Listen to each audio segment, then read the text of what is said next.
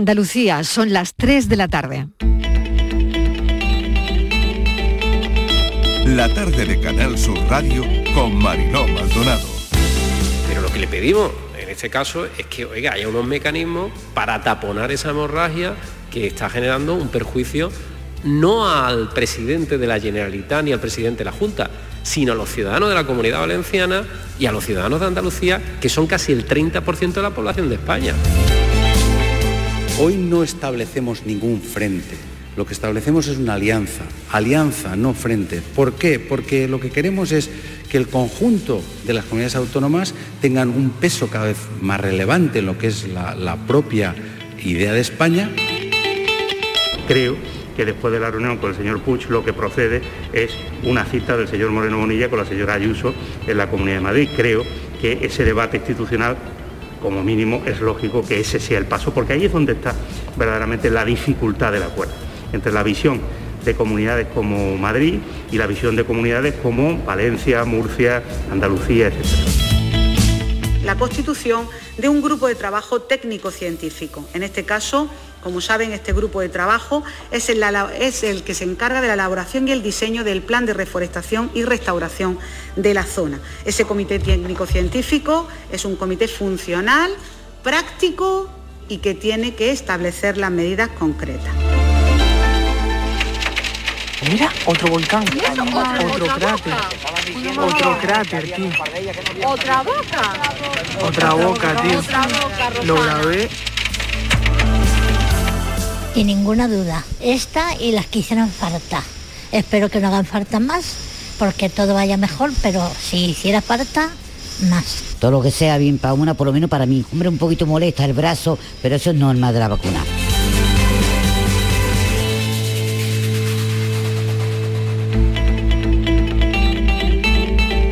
La tarde de Canal Sur Radio con Mariló Maldonado. ¿Qué tal? Acaban de oír los sonidos del día en nuestra línea de audios, algunos de los protagonistas de la actualidad y todo lo que ha ocurrido. Hasta esta hora bajan las temperaturas algo, pero lo peor se lo está llevando Almería, lluvias torrenciales y muchas inundaciones. Así que estaremos pendientes de las ramblas de Rodalquilar, de las Negras y de la isleta del Moro. La situación en La Palma se ha complicado con una nueva grieta, hay un nuevo cráter, ya son nueve, son ya muchas horas escupiendo lava sin descanso y los vecinos angustiados. Estamos hablando del volcán, ni la noche ni la mañana está siendo fácil para los habitantes de La Palma. Se ha ampliado el radio de acción del volcán y las evacuaciones con esta nueva grieta. Otro frente es la llegada del magma al mar. 300 metros ahora lo hace de manera más lenta que ayer, va recorriendo 300 metros poco a poco, va recorriendo de manera más lenta que ayer, como decíamos, la lava tiene que encontrar su camino hacia el mar en un momento crítico, porque la lava en contacto con el agua, como saben, puede provocar explosiones y mucha toxicidad en la atmósfera. Ya ha pulverizado todo a su paso, 6.000 desalojados y familias que lo han perdido todo centenares de viviendas sepultadas, gente sin casa y niños sin colegio. Y las explotaciones agrícolas y ganaderas de las que viven muchas familias, bueno, pues ya es un hecho que lo han perdido todo. Así que seguimos muy pendientes de La Palma. Otro terremoto en las bolsas, el de la inmobiliaria Evergrande en el sector financiero del mundo, saben que es el más grande, el coloso inmobiliario chino. Es China y la más endeudada del planeta, al borde de la quiebra y el temor de que su caída arrastre al sector, a aseguradoras y al propio sistema financiero, como ocurrió con Lehman Brothers, que como saben provocó la crisis del año 2008. Así que ya se habla del Lehman Brothers chino. Dicen que, bueno, en España no hay que preocuparse demasiado. Esta mañana encuentro aquí en Andalucía entre Juanma Moreno y Chimo Puig, presidente de la Comunidad Valenciana, reunión esta mañana en el Palacio de San Telmo para propiciar nuevas vías e incluso cambio de modelo de la financiación autonómica. Ayer la reunión fue con Nadia Calviño para los fondos europeos de financiación En el Consejo de Gobierno de esta tarde, el Ejecutivo, por otro lado, pedirá, el Ejecutivo andaluz, al Gobierno que se declare Sierra Bermeja como zona catastrófica. La luz sigue cara, pero ya no es ninguna sorpresa que también suba la bombona. Hoy se ha empezado a suministrar la tercera dosis a los mayores vulnerables, dosis de recuerdo en un día donde no hay que olvidar a los enfermos de Alzheimer. Casi 125.000 en Andalucía. Es nuestro deber hoy concienciar sobre esta enfermedad, el Alzheimer. Lamentar mucho, muchísimo el hallazgo de tres cuerpos sin vida, un niño de corta edad y dos adultos que han sido encontrados en las playas de Vera y Carboneras en Almería. Parece que serían ocupantes de una patera naufragada en el mar de Alborán. El drama que no cesa y al que nunca deberíamos acostumbrarnos. Bienvenidos a la tarde.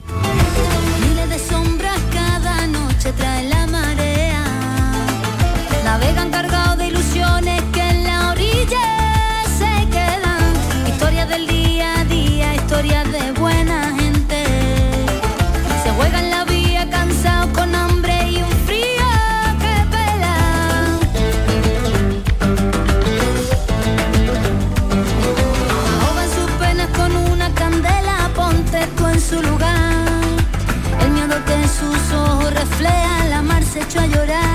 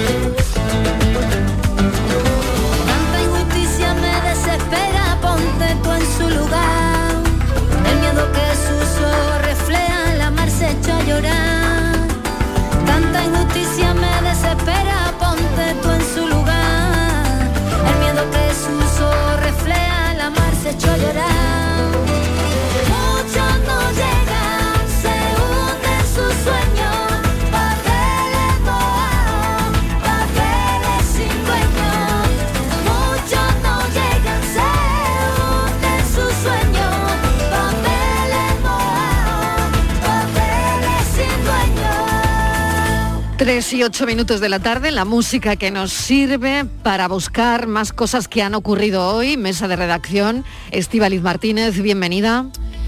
Hola Marilo, ¿qué tal? Buenas tardes. Pues tenemos más cosas sin perder de ojo y muy pendientes del avance de la lava. Marilo, que mm. avanza al último pueblo a todo que antes de llegar al mar. Estamos muy pendientes de todo ello. Pero mira, también eh, queremos eh, comentar que se van a prohibir en España la venta de frutas y de verduras que van en envases de plástico, no la venta de frutas, sino los envases en los que van las frutas y verduras. Esto va a ser a partir del 2023. Es una medida que está prevista en el borrador del Real Decreto de Envases y Residuos que ahora mismo eh, está trabajando el Ministerio de Transición Ecológica. Esto se hace porque hay que seguir las recomendaciones de la Unión Europea. De hecho, Francia se va a adelantar a España y ya lo va a hacer a partir del año que viene. Es curioso, Marilo, cómo el plástico llegó a nuestras vidas para hacernos todo muchísimo más fácil. Pero el uso abusivo que le hemos dado, eh, usar y tirar de una manera eh, indiscriminada, pues está causando estragos en el medio ambiente en todo el planeta.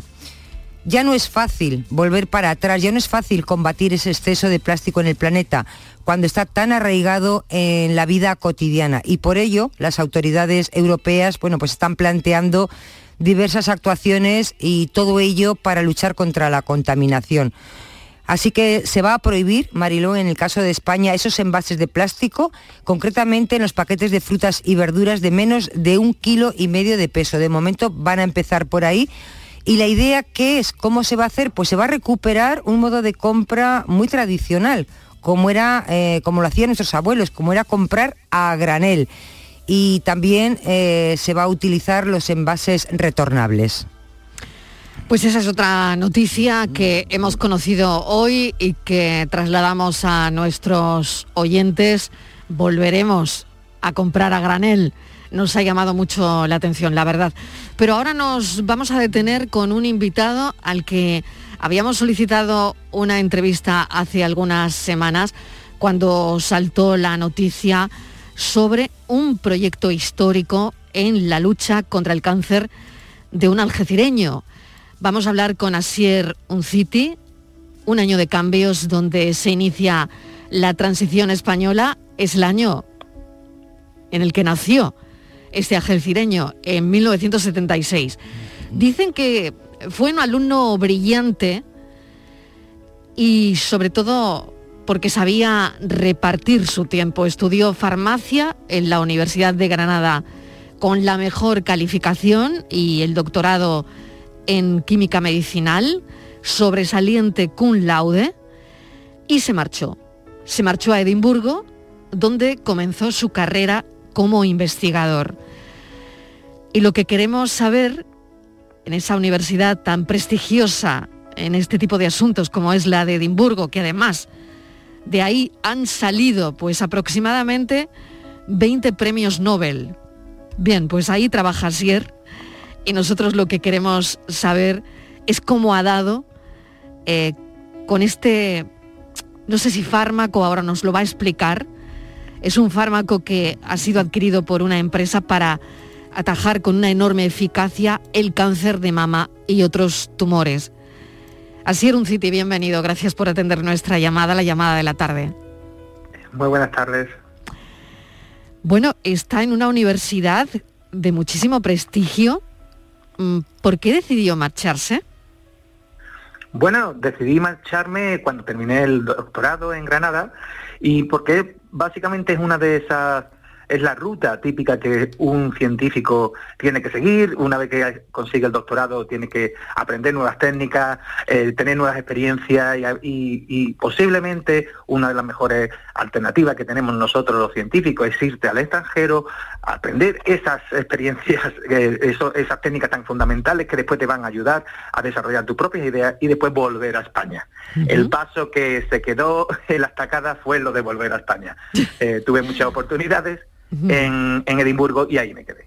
Claro, o sea, no ha vuelto porque Edimburgo le ofrecía, y está claro, la oportunidad de hacer lo que quería, que era buscar un fármaco con gran eficacia para luchar contra el cáncer. Y me imagino que de esa idea no, no se apartaba, ¿no? No, eh, bueno, ciertamente lo primero que me dio la oportunidad Edimburgo fue de apostar por mí en el sentido de que vamos a apostar por tus ideas. Eso fue la gran apuesta. Eso es una cosa muy difícil en España cuando tú eres joven, volver, normalmente te tienes que adaptar a las ideas de otros grupos de investigación grandes porque la financiación que hay en España es más baja. A mí me daban la oportunidad de desarrollar mis ideas desde el primer día. Eso, eso es una, cosa tan inspiradora que no pude rechazarla. Y sí, me dijeron, eh, trabaja en el área del cáncer. Eso es lo único que me, que me decían. Y a partir de ahí pues vino mi imaginación y busqué distintas rutas para buscar esa, esa solución esa solución al tratamiento del cáncer, que naturalmente es muy difícil y tienes que encontrar muchas soluciones, pero al menos me dieron esa libertad. Claro, y luego no solo ha llegado la solución, sino también eh, las personas que van a desarrollar ese fármaco. Es decir, que aquí ha habido eh, un éxito ya no solo en el hecho de, mm, bueno, pues de, conseguir lo que quería, sino que haya habido alguien que diga, ojo, que esto lo vamos a pagar nosotros. Me imagino que será una farmacéutica, ¿no? Exacto, una nueva, eh, empresa farmacéutica que se llama Nuvectis, que se ha creado básicamente para desarrollar este fármaco, aunque también van a trabajar en otros fármacos. Eh, han recibido una financiación de 30 millones de dólares y a partir de ahora van a invertir ese dinero en, nuestra idea. Esto es algo que es el sueño de cualquier eh, químico medicinal, químico farmacéutico como yo. Mm. Yo hemos hecho lo máximo que podíamos hacer, hemos desarrollado la invención desde el principio, desde la pequeña molécula que ingeniamos para, para atajar el cáncer, la desarrollamos en todos sus eh, ensayos preclínicos, hemos demostrado que funcionan ratones y ahora esos resultados se lo tiene que llevar una empresa farmacéutica que apueste para llevar esto a los pacientes. Naturalmente eso es una cosa que no hacemos los académicos. en el mundo académico tenemos las posibilidades hasta el ensayo preclínico. Una vez que se llega al clínico, al ser humano, se necesita una inversión muy grande. Pero claro, que alguien vaya a invertir en tu idea eso es un éxito grandísimo. Y es un éxito grandísimo no solo para mí, sino para toda la Universidad de Edimburgo, porque es una de las grandes licencias comerciales de la historia de la Universidad de Edimburgo. Un éxito y está cumpliendo su sueño, como nos dice, ¿no, Asier? Exacto, exacto. Eh, porque al final todos que eh, nos, metemos en el mundo de la ciencia no es solo naturalmente una forma de trabajo, también es una forma de vida. Y tú lo que quieres hacer es cumplir ese sueño de, crear algo útil, algo que puede ser una medicina. Naturalmente yo como químico, ese era mi gran objetivo. De pequeño, de pequeño ya lo pensaba. Discúlpeme que le interrumpa, pero de pequeño no, pensaba pues que usted se iba a dedicar en, en un futuro a arreglarle la vida a la gente de alguna manera. Bueno, a mí, me, a mí siempre me gustaba ayudar, pero eh, aparte de eso y, de ser el primero en decir voy a tirar la basura, yo creo que eh, es una parte de, ti que a lo mejor forma parte de ti, sí, pero no, no nunca tuve aspiraciones grandísimas ni grandilocuentes. De hecho, todavía hasta hace poco, cuando ya me hicieron catedrático, no me podía, no tenía ni siquiera el sueño de ser catedrático. Soy una persona un poco pragmática del paso a paso y, y cuando se te abre una puerta miras alrededor y si hay otra puerta que es más atractiva, a lo mejor la cruza. Así que fue todo paso a paso, te lo tengo que decir sinceramente. Vamos al fármaco, eh, vamos ya directamente porque me, apetecía muchísimo eh, conocer su vida, bueno, su vida, 44 años, nos está contando, catedrático, nos está contando, bueno, pues que acaba de dar con un fármaco del que todo el mundo y la comunidad científica está hablando, ¿no? 44 años. Bueno, Seguimos. Estamos ante un avance histórico, por un lado, y, ahora lo que sí me gustaría saber es cómo es ese fármaco. Pues ese fármaco es, tiene todas las propiedades que se necesita para que haga el trabajo más difícil que hay, que es tratar eh, una enfermedad. Es un fármaco que te tomarías eh, por la boca, oralmente, y es capaz de entrar en tu cuerpo y de llegar a donde está la enfermedad. Lo más increíble es que tiene una, una selectividad tan grande que no va a afectar a otras células sanas. Y, y, más increíble todavía es que no solo ataca al cáncer y lo para, sino que de algún modo ayuda al sistema inmunológico a reconocer ese cáncer y el sistema inmunológico propio tuyo ataca al cáncer también. Con lo que estás desarrollando una terapia doble, una que es la directa del fármaco y la segunda que es la de tu propio cuerpo para acabar con ese cáncer. Los resultados son alucinantes, te lo tengo que reconocer, porque no nos esperábamos que tuviera este efecto segundo, secundario. el efecto secundario parece casi de, vacuna contra el cáncer. Porque, casi, porque el propio organismo actúa ¿no? contra el cáncer. Exacto, exacto. Es, es lo que nos esperábamos de esto. No sabemos todavía el por qué. Estamos investigándolo y la empresa Novectis nos va a pagar encima más dinero para trabajar en los estudios preclínicos de comprender por qué está ocurriendo esto. Pero puede ser la parte más atractiva de este fármaco. Doctor, está este calucina, ¿eh? está calucina. Dice, incluso nos va a pagar más dinero por investigar esto. sí, bueno, la verdad que es que hemos, aquí ha sido el gallina de los huevos de oro, porque no solo nos da dinero para poder comercializarlo, sino que apuesta en nosotros para intentar comprender más el cáncer. Mm. Mm. Eh, naturalmente somos los que hemos descubierto este fármaco, por lo que están apostando realmente por nosotros. Exactamente, exactamente, porque creo que ha sido un logro alucinante, ¿no? Y para entenderlo, para entenderlo bien, para que los oyentes con pocos tecnicismos puedan entenderlo, mm, yo misma, ¿no? Em, eh, se toma eh, una pastilla que tiene, es como un quimioterápico. No, no, no es un quimioterápico, se suele llamar distinto de distinta manera, porque los quimioterápicos lo que paran es todas las células que se dividen muy rápidamente. Bien. Y también tiene células sanas, sanas que se dividen rápidamente. En este caso no. Atajamos directamente al núcleo, a la razón que hace que el cáncer se reproduzca. Con lo que estamos atacando mucho más selectivamente y no hacemos daño a otro tipo de células sanas. esa, esa, es la base de, del descubrimiento. Del descubrimiento, es decir, que una persona tiene cáncer de mama y eh, toma este fármaco, por así decirlo, y evita el crecimiento, las metástasis, eh, y es simplemente una pastilla y se implementa una pastilla. Es verdad que no va a funcionar en todos los cánceres de mama, solamente en aquellos cánceres de mama donde esta proteína esté funcionando y sea la razón por la que se produce el cáncer de mama. Pero hay muchísimos cánceres de mama que eh, eh, llevan esta proteína, tienen esta proteína que es la responsable. Así que lo que tenemos que descubrir, si acaso en los próximos años, es saber exactamente el tipo de paciente que se va a beneficiar. Puede que sea un, un 30% de, los de cáncer de mama o, y un 20% de los de eh, cáncer de colon. Pero tenemos que saber exactamente qué nos va a indicar quién, qué paciente va a ser beneficiado por este fármaco. Eso es lo que nos queda lo último por descubrir. En cuanto descubramos esto, por eso es una terapia dirigida y personalizada, sabremos a quién tenemos que tratar con certeza y esa persona se curará. Han encontrado una llave, doctor Unciti, han encontrado una llave, una llave brutal, ¿no? Que yo creo que hable, abre muchos caminos y muchas puertas, ¿no? Sí, y históricamente es la llave que llevaban buscando todo, porque este, esta fue la primera proteína que se relacionó con el cáncer. La primera, toda la historia de la medicina personalizada contra el cáncer empieza con esta proteína, pero no se ha logrado hasta ahora encontrar un fármaco que la inhiba completamente, que la pare completamente. Y es que nosotros hemos encontrado una forma nueva con la que se para la proteína. La cerramos, nuestro fármaco cierra la proteína en una forma como si fuera una concha. Y es así como se inhibe completamente. ¿Y el fármaco se debería tomar de por vida o, o tiene un tiempo específico? ¿Han estudiado eso?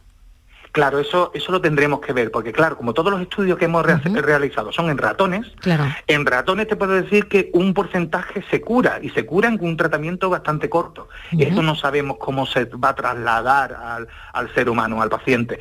Eh, tenemos que investigar mucho más para comprenderlo. Teóricamente podría ser que fuese necesario también combinarlo con un fármaco quimioterápico para hacerlo más efectivo. Eso se suele hacer al principio, porque naturalmente tú no puedes cambiar de golpe porrazo el tratamiento que se lleva dando a los enfermos de cáncer de mama durante tantos años.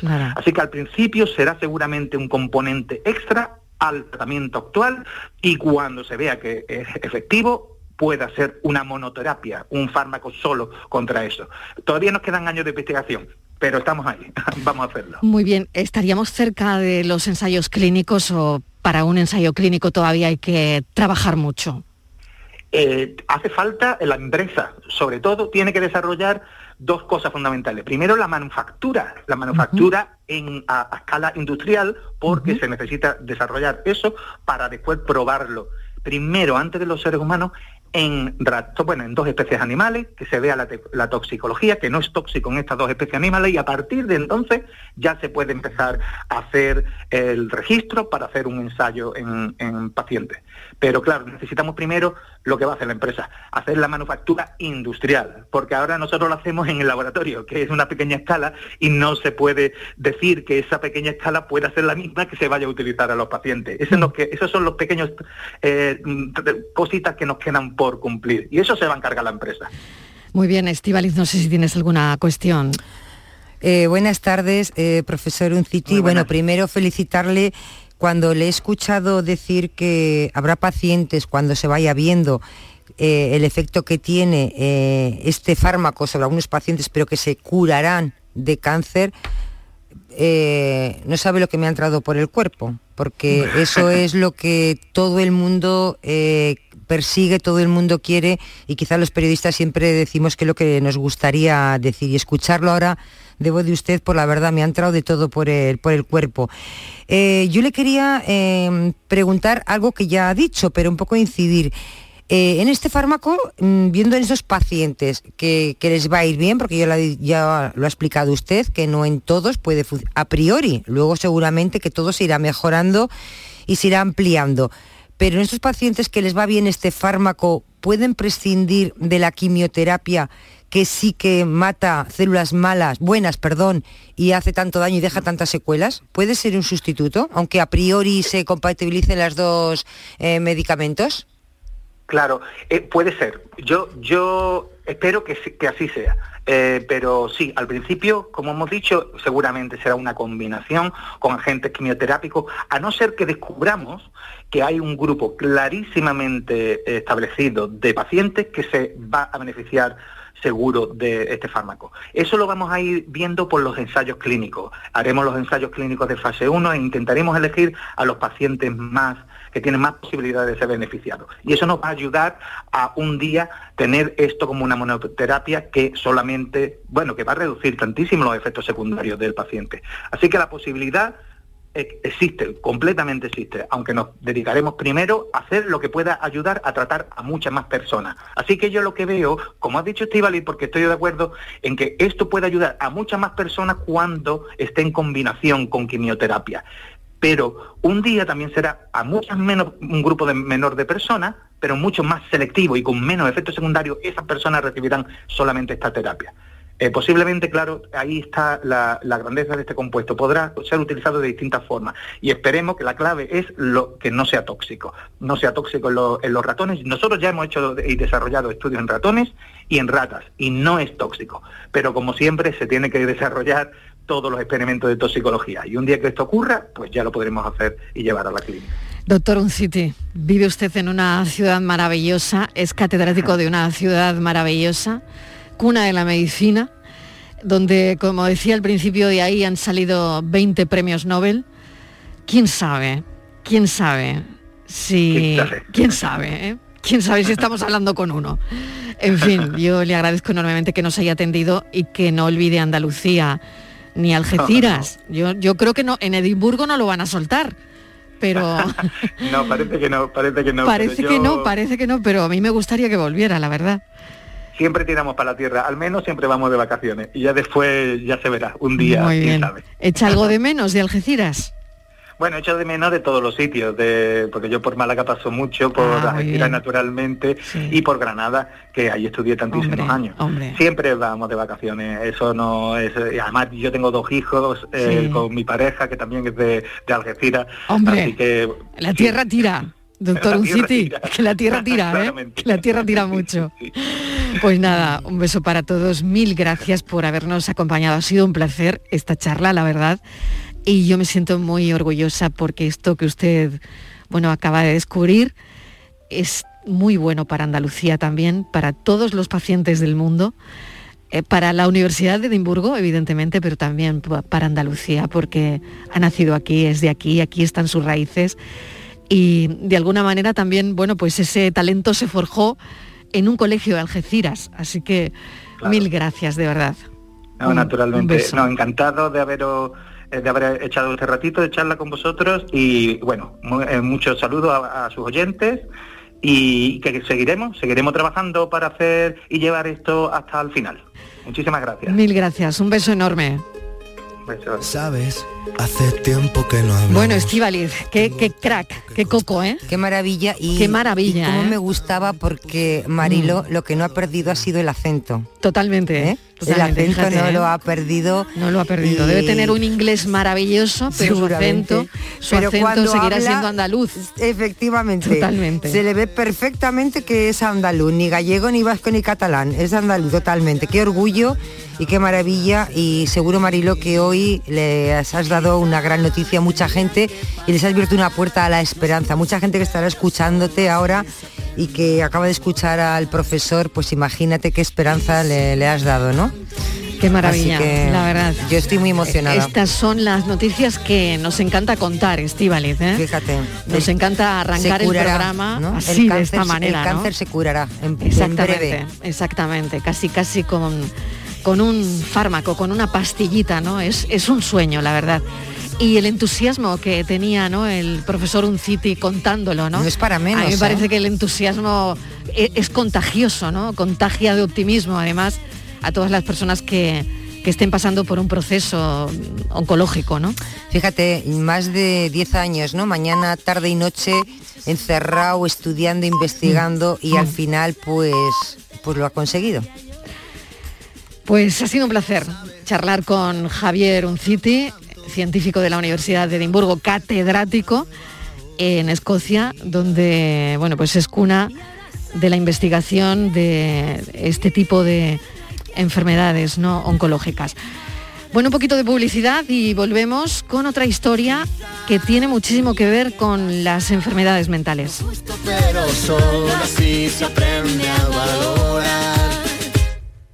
Y si me levanto y miro al cielo, doy las gracias y mi tiempo lo dedico a quien yo quiero, lo que no me aporte lejos.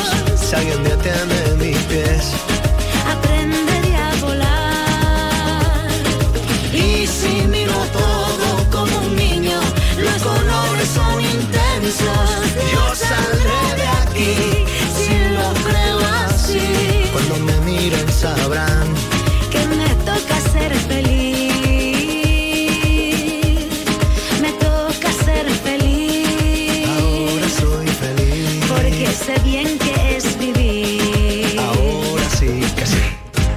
La tarde de Canal Sur Radio con Mariló Maldonado. También en nuestra app y en canalsur.es. Comienza septiembre uniéndote a la revolución solar de Social Energy. Ahora con la luz más cara de la historia, ahorra hasta el 80% en tu factura con nuestras soluciones fotovoltaicas y aprovecha las subvenciones de Andalucía. Pide cita al 955 44 11 11 o en socialenergy.es. Solo primeras marcas y 25 años de garantía. La revolución solar es Social Energy. A ver qué dice sobre mi destino el nuevo rasca galleta de la fortuna. La inteligencia es el poder de escuchar y aceptar el entorno que te rodea. Señorita Mariola Ruiz, pase al despacho de la doctora Gema Rojo. ¿Gema rojo? ¡Anda, claro! ¡Un rubí!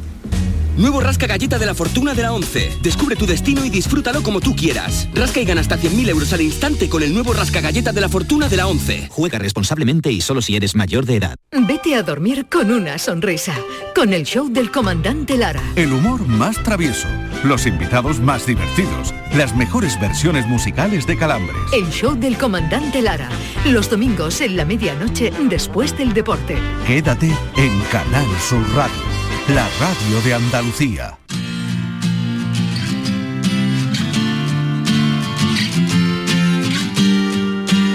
La tarde de Canal Sur Radio con Mariló Maldonado.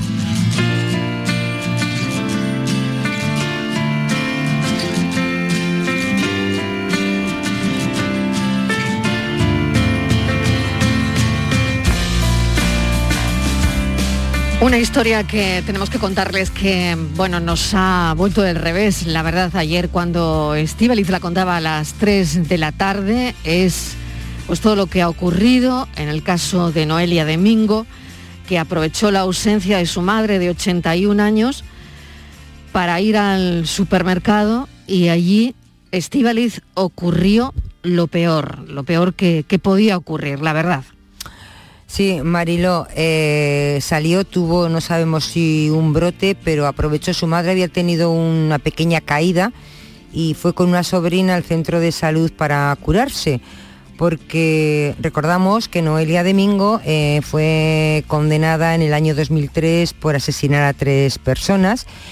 Eh, estuvo bueno pues en tratamiento y hace ya un poquitos años pues los informes médicos decían que, que estaba bien que había, que había mejorado, que había, aprendido, que había aprendido idiomas, que podía hacer una vida más o menos normal. La verdad es que vivía muy tranquila Mariló en su casa con, con, su madre mayor, mayor de 81 años, que era la encargada de vigilar de que su hija estuviera tranquila, de que tomara la, la medicación. Eh, durante esos cuatro años que vivía con su madre, toda la gente cercana dice que no, que no había habido ningún incidente, que no se separaban, que casi todos los días iban juntas a comprar el pan o a otros establecimientos de, del pueblo, siempre juntitas, la madre siempre muy pendiente de ella. Y, y bueno, dice que, hombre, que la gente del pueblo que normalmente no se acercaba mucho porque todos recordaban lo que había pasado y a veces ya sabes, ¿no? Pues, pues le daba un, un poquito, un poquito de, de miedo. Pero bueno, le ocurrió esto a la madre, tuvo un accidente doméstico, fue, fue a curarse y entonces fue cuando aprovechó ella, a, cogió un cuchillo y, y bueno, pues cometió, eh, a- atentó a, a estas dos personas, ¿no? Es un, es un tema, Mariló, muy delicado porque hemos mm, recogido datos de la Confederación de Salud Mental de España que todos los años saca datos y dice que una de cada cuatro personas tiene eh, o va a tener un problema mm, de, de salud mental quieren que así se les trate como personas con problemas de salud mental. Si bien es cierto que las personas que padecen esquizofrenia, las hay de muchos tipos, experimentan alucinaciones y también delirios y a veces una conducta desorganizada, ¿no? A veces mm, tienen un discurso al hablar algo incoherente, eh, a veces tienen una profunda alteración de, emociones, pero como te decía, hay muchos tipos de esquizofrenia. Y, bueno, parece ser que la, en el caso de Noelia Domingo, hablando durante la mañana con, con profesionales, con psiquiatras, con médicos, perdón, nos decía que es infrecuente, que no es frecuente que una persona eh, que haya ocurrido esto, porque dice que están muy controlados, que es una enfermedad que se trata, la salud mental, que hay muchos fármacos y que hay mucho apoyo eh, por parte sobre todo de asociaciones, no así tanto de instituciones, y que estos eh, fármacos que son muy eficaces y fundamentales y que son personas que pueden hacer casi una vida normal. Mariló. Es un tema muy delicado, como decías, porque no tardamos, puede que sin, sin querer o, o sin saberlo, en demonizar las enfermedades mentales, si se trata de justo lo contrario, ¿no? Pero es verdad que hoy toda España se pregunta qué ha fallado en el control de Noelia Domingo, eh, si esto se ha podido evitar de alguna manera, si ella ha tenido eh, un repunte y, y ha sido en ese momento que ha podido desestabilizar una enfermedad que parece que estaba en remisión. Vamos a hablarlo con Domingo Díaz del Peral, doctor en psiquiatría. Doctor, bienvenido, gracias por atender nuestra llamada. Buenas tardes. Bueno, todo el mundo habla de este caso hoy en todas las televisiones, las radios. Estamos hablando del caso de Noelia Domingo y, y es verdad que hay mucha gente que sin querer, quiero pensar que sin querer, termina demonizando las enfermedades mentales. Sí, precisamente eh, tú acabas de comentarlo. El hecho de que estén todas las portadas eh, y la difusión que le están dando los medios, aunque veo que el tratamiento que le estáis dando vosotros es muy riguroso, pero en muchos casos no es así. Eh, por una parte está la imagen social de lo que es la enfermedad mental grave, el trastorno mental grave, que mm, yo invito a, a vuestra audiencia a que se meta en Google y ponga esquizofrenia y busque las imágenes y luego busque cualquier otra enfermedad y podrá observar lo que puede sentir cualquier persona con ese diagnóstico un familiar suyo o lo que pueden temer los vecinos. O sea, hay una conciencia social equivocada, errónea, no tiene base científica, pero es cierto, yo un poco en broma, aunque estas cosas lógicamente son muy serias, digo que si cada vez que alguien en Teruel o en Almería cometiera un delito por mayor o menor que fuera, eh, saliera en todos los telediarios, en todas las noticias, en todas las radios y en todos los periódicos, nadie querría ir a Teruel. Eh, sin embargo, el estudio científico demostraría que es una de las ciudades con menos violencia y menos delitos en general de España. Sucede lo mismo con los pacientes con trastorno mental. Eh, los estudios, hay un estudio muy amplio que hizo Elbogen con 35.000 personas que habían hecho o cometido actos violentos, concluye que el padecer una enfermedad mental por sí mismo no está vinculado a la violencia. Sí es cierto que eh, eh, puede incrementarse esa violencia cuando hay abuso o dependencia de drogas o cuando ha habido antecedentes ya previos antes de tener la enfermedad de, de violencia. Y uno de los elementos que más correlaciona con la violencia, que insisto, eh, no es superior a, la población general, es el abandono de tratamiento. Yo creo que mm, mm, ese miedo social que está en parte potenciado por la gran difusión que se le da a cualquier acto violento que realiza una persona con diagnóstico de esquizofrenia, cuando la inmensa mayoría de las personas con diagnóstico de esquizofrenia no solo no son nada violentas, sino que si aparece la violencia normalmente se basa eh, eh, en más de autolesiones o de suicidio y la mayoría de ellos hacen una vida normal, porque muchas veces dicen, hace una vida casi normal. Pues no sé, comparado con quién. Hay muchísimos vecinos y muchísimos ciudadanos que lo que hacen es estar mucho tiempo en su casa, ver la tele, pasear y sin embargo hay muchos pacientes con trastorno mental grave, tienen trabajo, tienen pareja y realizan muchas actividades. Es cierto que en algún momento de su vida van a requerir mucho apoyo, pero en general no es cierto que ya hagan una vida casi normal. La mayoría pueden aspirar a tener una vida normal dentro de lo irónico que tiene ese concepto estadístico, ¿no? Pero, uh, por otra parte, es que la violencia cuando se produce en la esquizofrenia, en muchísimos casos, eh, eh, se produce de manera inopinada. Vosotros, tú lo acababas de describir muy bien. Eh, no se esperaba y además es imprevisible. Y eso genera muchísimo malestar en la población, porque cuando tú ya tienes un estereotipo de qué tipo de persona, pues no sé, no, no quiero estigmatizar a nadie, pero ya te imaginas, gente con cicatrices, eh, muchas marcas, mucho tal, dices, uff, este me da miedo. Pero cuando piensas que una persona puede tener una conducta absolutamente imprevisible, cuando en realidad esto no es cierto, ya, ya, ya eh, eh, os he comentado que eh, el abandono del tratamiento, el abuso de drogas y en determinadas situaciones la descompensación. Pero la descompensación casi siempre tiene precedentes, o de manera pasiva, o sea, los pacientes se aíslan más, se comunican, o de manera activa, exacerban conductas extrañas, empiezan a tener conflictos con el entorno, y ahí mm, mm, los servicios de salud mental y los servicios sanitarios en general tienen un papel de apoyo a la familia y de apoyo a los pacientes para que cuando eh, eh, eh, perciban esos síntomas prodrómicos, que no siempre es fácil, pero en otras ocasiones sí, pues consulten lo antes posible. Y luego también hay otro factor, y ya me callo, que estoy hablando mucho, que me parece clave. No todos los actos violentos que realizan las personas con trastorno mental grave son consecuencia de la psicosis. Hay muchos actos violentos que cometen personas con TNG, dentro de que la estadística ya digo que no sobresale, pero están compensados. O sea, nadie oye voces que le digan roba eh, eh, el bolso a esta vieja para comprar chocolate. O sea, este, esto es simplemente que quiere robarle el bolso a la vieja. Eh, y, luego hay evidentes simuladores de cara a conseguir ventajas legales cuando cometen un delito. Todos esos casos habría que tenerlos en cuenta a la hora de valorar realmente la, la estadística de las personas. Y luego la maldad. La gente cada vez que la maldad no la entiende, que ve un acto mm, violento, no quiere atribuirlo a la maldad humana, a todos nos cuesta mucho aceptar que los seres humanos pueden ser muy malvados y lo atribuye a la locura. Eh, en algunos casos no, por ejemplo los talibanes cortan las cabezas y nadie dice que estén locos, pero en otros casos se atribuye directamente dependiendo pues un poco del enfoque cultural que se le dé y todo acto violento o inopinado, imprevisible, se atribuye a la locura cuando realmente no hay ninguna base científica. Este es justo el enfoque que queríamos darle, doctor, y lo, está explicando eh, magníficamente bien, pero déjeme presentar también a Ana Cirera León, que es presidente, presidenta de ASEANES, Salud Mental Sevilla. Ana, bienvenida, gracias por atender nuestra llamada. Hola, buenas tardes, muchas gracias a vosotros por la invitación. ¿Cuál es su caso, Ana?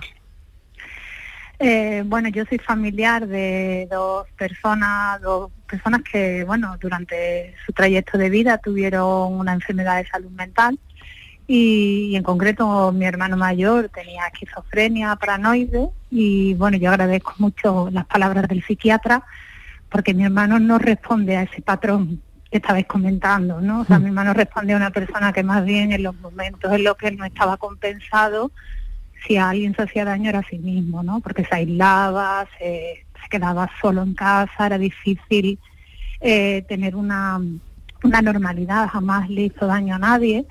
Y, claro, duele mucho, ¿no? Cuando se eh, asimila un comportamiento agresivo a, una a un trastorno de salud mental, porque el sufrimiento es tan grande de la persona y de la familia que encima tener que escuchar esas cosas, pues, pues realmente desmotivan, ¿no? Usted lleva viendo desde ayer eh, demonizada la salud mental. Es decir, mm, desde ayer abre informativos, Noelia Domingo los cierra, esta mañana en todos los programas. ¿Les afecta de alguna manera, Ana?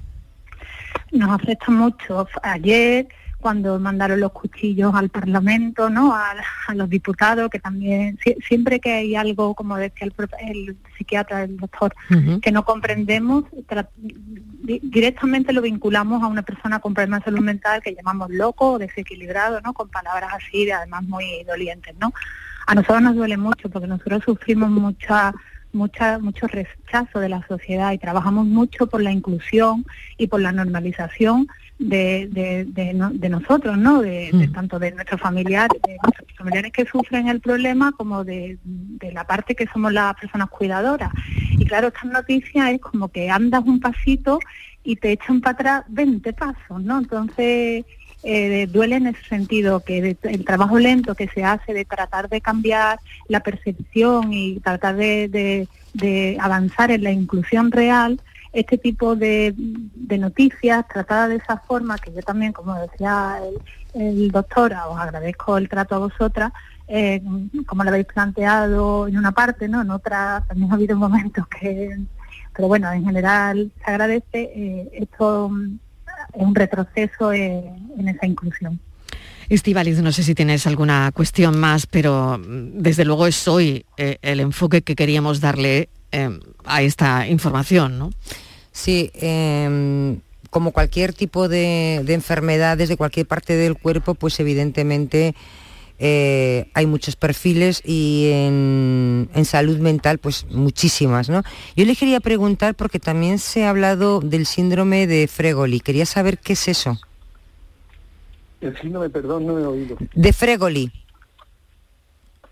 El síndrome de Pregoli, pues ahora mismo yo no caído en todo el síndrome de Pregoli. Ah, es que habían comentado que era, bueno, parece ser que es un síndrome que dice que, que la gente confunde personas con, con actores. No sabía y quería preguntarle. Ah, sí, sí, sí, sí, bueno, pero no creo que haya sido el caso de esta señora, ¿no? No lo sé, no lo sé, porque también usted Sí, sabe el- que se han dicho el- muchas el- cosas y no sé, sí, sí, no sé es si es Es es verdad que se dice de todo. Esta es mañana yo he oído de todo, No sé es si verdad, es un, es verdad. quería preguntar que no sé si este síndrome es también está relacionado con la salud o, eso- o responde a otra a otro tipo de, de patología o no. No, es un delirio, es un delirio, es una falsa identificación. Entonces consiste en la creencia de que personas conocidas han sido suplantadas por otras personas que pueden cambiar la apariencia, etcétera. Y sí se da, se da en psicosis también, claro. Pues le agradezco enormemente, doctor Díaz del Peral, que nos haya atendido y también a Ana Cirera León, ¿cómo están sus familiares, Ana? Bueno, en, bueno, en un caso mi, mi familiar lamentablemente se suicidó y acabó, por eso decía que el daño máximo se lo hizo a él y, y, bueno, y a los que nos quedamos aquí todavía ente- intentando entender su problema, pero como presidenta de una asociación en la que pues cada día veo muchas personas, pues estas noticias también les duelen mucho porque ellos siempre dicen, pero si yo no he hecho nada, pero si yo voy tranquilamente, si yo lo que trato es de, pues eso, de tener amigos, de tener un, un trabajo, ¿no? De tener un proyecto de vida, ¿por qué, por qué dicen esto, no? Porque tienen que resaltar este aspecto de la persona que además no está claro que, como ha dicho el doctor, haya sido provocado por el problema de salud mental, es muy variable y está más que demostrado que no tenemos mayor índice de violencia que, que la sociedad en su conjunto. Claro, eh, eh, estos, estos jóvenes y estas, estas mujeres y estos hombres se preguntan por qué siempre que hay algo malo acabamos en prensa estigmatizados, ¿no? Una cosita muy rápida, Sí, ¿puedo? Le quería preguntar a Ana Cirera. Eh, una cosa que, que a mí me preocupa. mm, en el caso de esta de Noelia, su madre mayor era la responsable de, de Noelia. Yo pregunto, ¿quién cuida a estos enfermos? No sé si están pregunta. apoyados, no sé si están apoyados, porque yo comentaba, digo, no sé, era una, es una persona mayor, Noelia, digo, pero igual no sé si hubiera sido, por ejemplo, un niño de tres años con una enfermedad, la que fuera, que tuviera que necesitar cuidados, pues igual no, no sé si una persona de 81 años lo, lo hubiera cuidado, ¿no? Porque una persona, o sea, ¿quién se hace cargo? Y si no es su madre, ¿quién hubiera cuidado de, de Noelia? ¿Quién se hace cargo de esas personas? Pues lamentablemente una escasez de recursos tremendo. Eh, Justamente esta semana estamos viviendo casos de, un- de una persona con 60 años que al llegar a esa edad eh, lo cambian de, de donde estaba residiendo justamente solo por llegar a esa edad y pasa a un geriátrico normal y pasa de lo que sería la asistencia en salud mental y quedan quedan justamente en el momento de más debilidad de su vida, ¿no? en el momento de más vulnerabilidad quedan abandonados, ¿no? quedan solos. Eh, a esas edades, pues es muy probable que no te queden familiares y si sobre todo has tenido esta enfermedad desde muy joven, a lo mejor tú tampoco has podido crear una familia, ¿no? Entonces el sistema realmente eh, no está preparado para, para cuidar desde un enfoque de recuperación y desde un enfoque de que la persona tenga un proyecto de vida. Eh, Estará adaptado a sus circunstancias o a sus necesidades, pero mm, no hay apenas recursos. Y con determinada edad pasan a geriátricos normales y hasta los 60 años pues hay eh, pocos recursos públicos que son las casas hogar y los pisos tutelados, pero son muy pocos, no para nada están cerca de cubrir la demanda, con una carencia muy fuerte de profesionales para que realmente se haga el seguimiento. Pues lo tengo que dejar aquí, pero este es un asunto al que habría que volver, desde luego, y lo haremos, y es mi compromiso desde aquí. Ana Cirera León, presidenta de ASAENES, Salud Mental Sevilla, mil gracias por habernos atendido, y al doctor Díaz del Peral, también doctor en psiquiatría, gracias. Muchísimas gracias a vosotras. Vamos con la foto del día, Virginia Montero. La imagen de hoy es de Raúl Díaz, fotoperiodista de Dos Hermanas, provincia de Sevilla, especializado en fotografía política y fotografía urbana o street photography. Y ya saben nuestros oyentes que pueden ver la foto del día en nuestras redes sociales, en Facebook La Tarde con Mariló Maldonado y en Twitter arroba La Tarde Mariló. La foto es de, de Avian San Gil, es la erupción del volcán de Cumbre Vieja, en La Palma. Estamos viendo muchas imágenes estos días de este tipo de, de fotografías y de este acontecimiento, que no deja de ser una desgracia para muchas familias, pero que en este caso pues, nos ha dejado esta imagen que no vamos a poder olvidar fácilmente. Aquí habían, pues con la ayuda de, de un amigo y un teléfono móvil, según cuenta, se, se acercó todo lo que pudo a una colina, donde el fondo pues ya veis lo que, lo que era, el espectacular volcán en, en plena erupción. Así que la imagen habla por sí sola. A nivel compositivo, el elemento humano y esa comparación con la dimensión del volcán que ha, metido Avian con muy buen criterio, que es su propia figura, hace que nos hagamos una idea de, de lo que allí está sucediendo. Así que nada, poco que explicar esta imagen que impacta y que poca explicación necesita. Lo único pues eh, recordar a todos los aficionados y aficionadas y profesionales de otras disciplinas. Avian conoce la zona, vive allí, reside, es profesional y sobre todo o aficionado, pero de un gran nivel y con conocimiento de, la zona, pues animar a la gente que, que vaya a escuchar esto a que no sea suicida en estos casos, que ya se han visto muchas desgracias y, bueno, es un- una foto que todos queremos capturar, que todos querríamos tener, pero animo también a la prudencia, por mucho que, que una imagen así nos vaya a aportar en nuestra vida. Desde luego, qué buen consejo. Fotoperiodistas que además de los consejos nos proponen su imagen del día. La tarde de Canal Sur Radio con Mariló Maldonado. También en nuestra app y en canalsur.es. Cartuja Oposiciones. Consigue ser funcionario y soluciona tu futuro. Oposiciones de magisterio, todas las especialidades. Justicia, prisiones, administrativo, auxiliar administrativo, grupos para el Estado y para la Junta de Andalucía. Obtén tu plaza asistiendo de forma presencial, en directo a través de videoconferencia o grabadas en cualquier momento a través de nuestra plataforma www.cartujaoposiciones.com. ¿Buscas una fibra óptica que te dé más? Telecable Andalucía es tu operador local de confianza, sin trucos ni engaños. Telecable. Fibra de 300 megasimétricos por solo 14,90 euros al mes y línea ilimitada de 30 gigas por 12,90. Contrata ahora en telecableandalucía.com y entra en un sorteo de productos Xiaomi.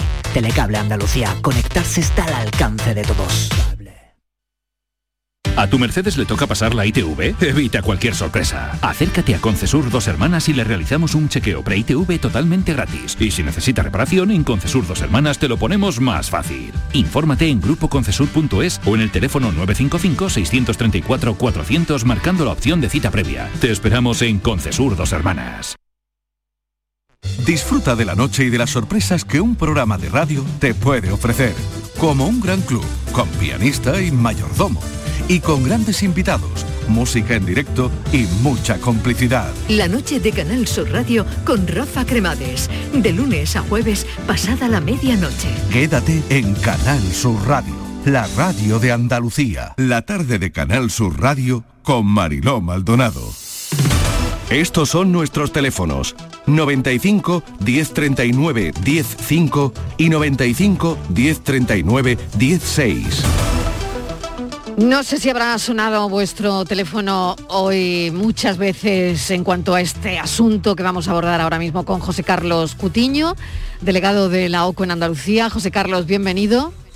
Hola, buenas tardes. Bueno, hoy una versión un poquito reducida porque hemos, hemos hablado de muchos temas en, en esta hora, nos hemos alargado un poquito con el tema de las enfermedades psiquiátricas, pero eh, ¿tu teléfono ha sonado, Virginia? Mi teléfono sí. Sí. El mío acaba de sonar, pero Sí. mira, como lo tengo en silencio, Es que se nota pero mucho no conozco el número. Se nota mucho en septiembre. Sí, ¿verdad? ¿Tú Sí. crees que es septiembre? Sí, es la vuelta un poco a la actividad después de las vacaciones de verano, en fin, compañías de todo tipo, desde eléctricas, por ejemplo, ofreciendo cambiar de compañía eléctrica, ofreciendo cambios de compañías de telefonía, de todo, seguros. Yo creo que parece que como septiembre se empieza el año y aquí renovamos desde el seguro del coche a la compañía Pues de todo la el luz, mundo a llama. Todo, el mundo, llama. todo Bueno, el vamos mundo, a hablar de la lista Robinson.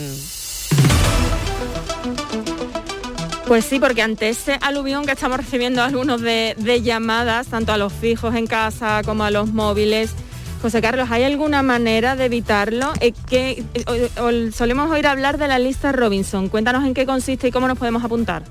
Efectivamente, este es un sistema a través del cual mm, damos conocimiento al conjunto de las empresas de que no queremos recibir su publicidad. Además podemos escoger eh, a través de qué canales no queremos hacerlo, el telefónico, online, correspondencia etcétera. Eh, ¿Qué es lo que pasa? Que a veces la gente se confunde. Hay que tener en cuenta dos cuestiones. Eh, cuando nos metemos en la lista Robinson mm, vamos a tener la posibilidad de protegernos ante la publicidad de empresas con las que nunca hayamos tenido una relación. ¿Eh?